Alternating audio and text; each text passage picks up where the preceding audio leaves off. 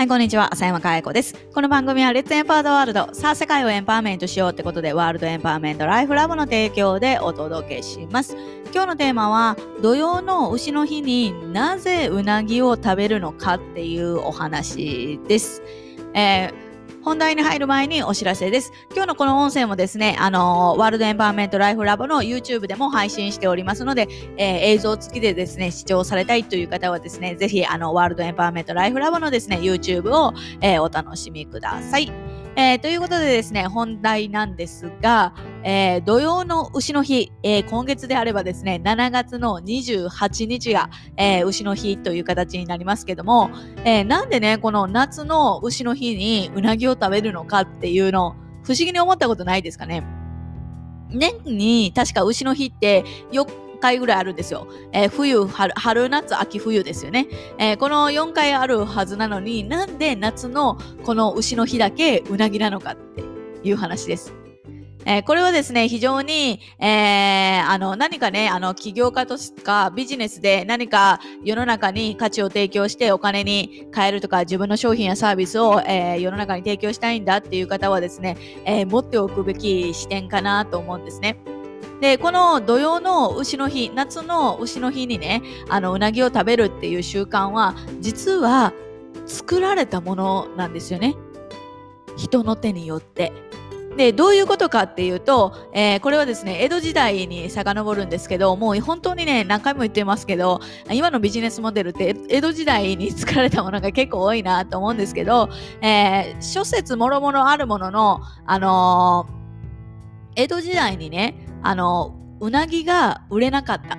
うなぎって旬っていつかっていうと脂乗ってる秋とかそれな時期なんですよね。だからあの夏のめちゃくちゃ暑い中でね、あの、なんでこんなに味の濃いものを食べないとダメなんだって言って、うなぎが売れなかったそうです。で、あの、江戸時代の商人がね、うなぎ屋さんの商人が、あの、平賀源内っているじゃないですか。えー、平賀源内に相談したところ、ある張り紙を店の前に出すっていうことを決めたそうなんです。で、それを出したところ、うなぎ屋さんが大盛況、大繁盛して、えー、それが、あのー、夏の牛の日にはうなぎを食べるっていう常識になったっていう話なんですね。で、どういうことかっていうと、まあ、あの、ビジネスで大事なことというか、ビジネスで売り上げを上げるっていう時に、2つの要素があると思うんですね。で、1つは、えー、いい商品を作ることにフォーカスするっていう部分です。で、もう1つは何かっていうと、どうやって売るかです。その商品を売ることにフォーカスするっていう、この2つなんですよ。で、多くの人、ほとんどの人たちがフォーカスしているのは、いい商品を作るっていうことはめちゃくちゃ真剣にやるんです。だけど、じゃあ、そのいい商品を売るっていうことになると、みんな、なんていうか、えー、他人任せというか、いい商品なんだから売れるでしょみたいな感じで、売ることに力を使わないわけなんですよね。だからこそ売れないんです。伝えないと伝わりませんから、あの、スティーブ・ジョブズは、あの、伝わらないと存在しないのと一緒だって言ってるんですけど、やっぱり、その、どんだけいい商品かどうかっていうのは売れた後にしかわかりませんからね。ですから、売り方が、あの、その、売り上げっていうビジネスのね、売り上げを大きく左右にするんじゃないのかなと思ってます。で、あのー、じゃあ、平賀源内がね、提案した、あの、その、店の前に張り紙何だったかっていうと、えー、本当にシンプルなんですよ。本日土曜牛の日牛の日のあ牛の日に「う」のつく食べ物を食べると縁起がいいと。うなぎは精がつくから夏を乗り切るのに最適だっていう張り紙をやったんですよ。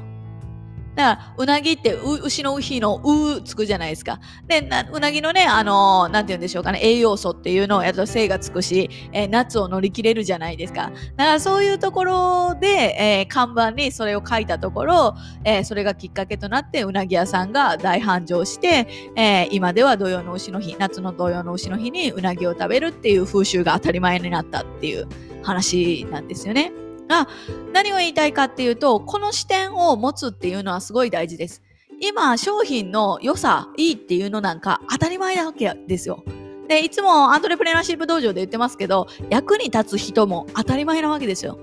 役に立つことで、えー、選ばれる時代はなくなってるし、役に立つことで何か、あのー、て言うんでしょうね。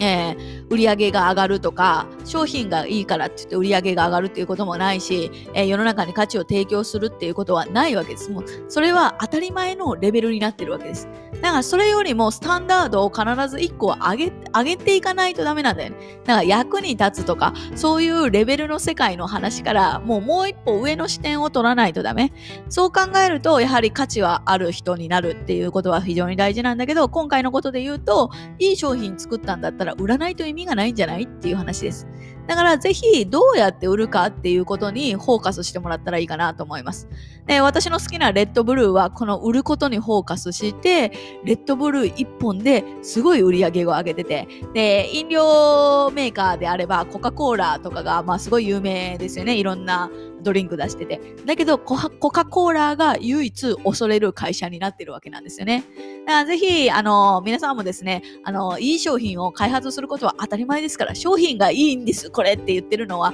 もう恥ずかしいレベルだと思ってもらってですね、ぜひそれを世の中にどうやって提供していくのかっていうところにフォーカスしてもらうといいかなと思います。ということで、今日はなぜ土曜の牛の日にうなぎを食べるのかということで、江戸時代に平賀源内が広めたものでしたというお話でした。えー、今日も笑顔100倍でいってらっしゃい。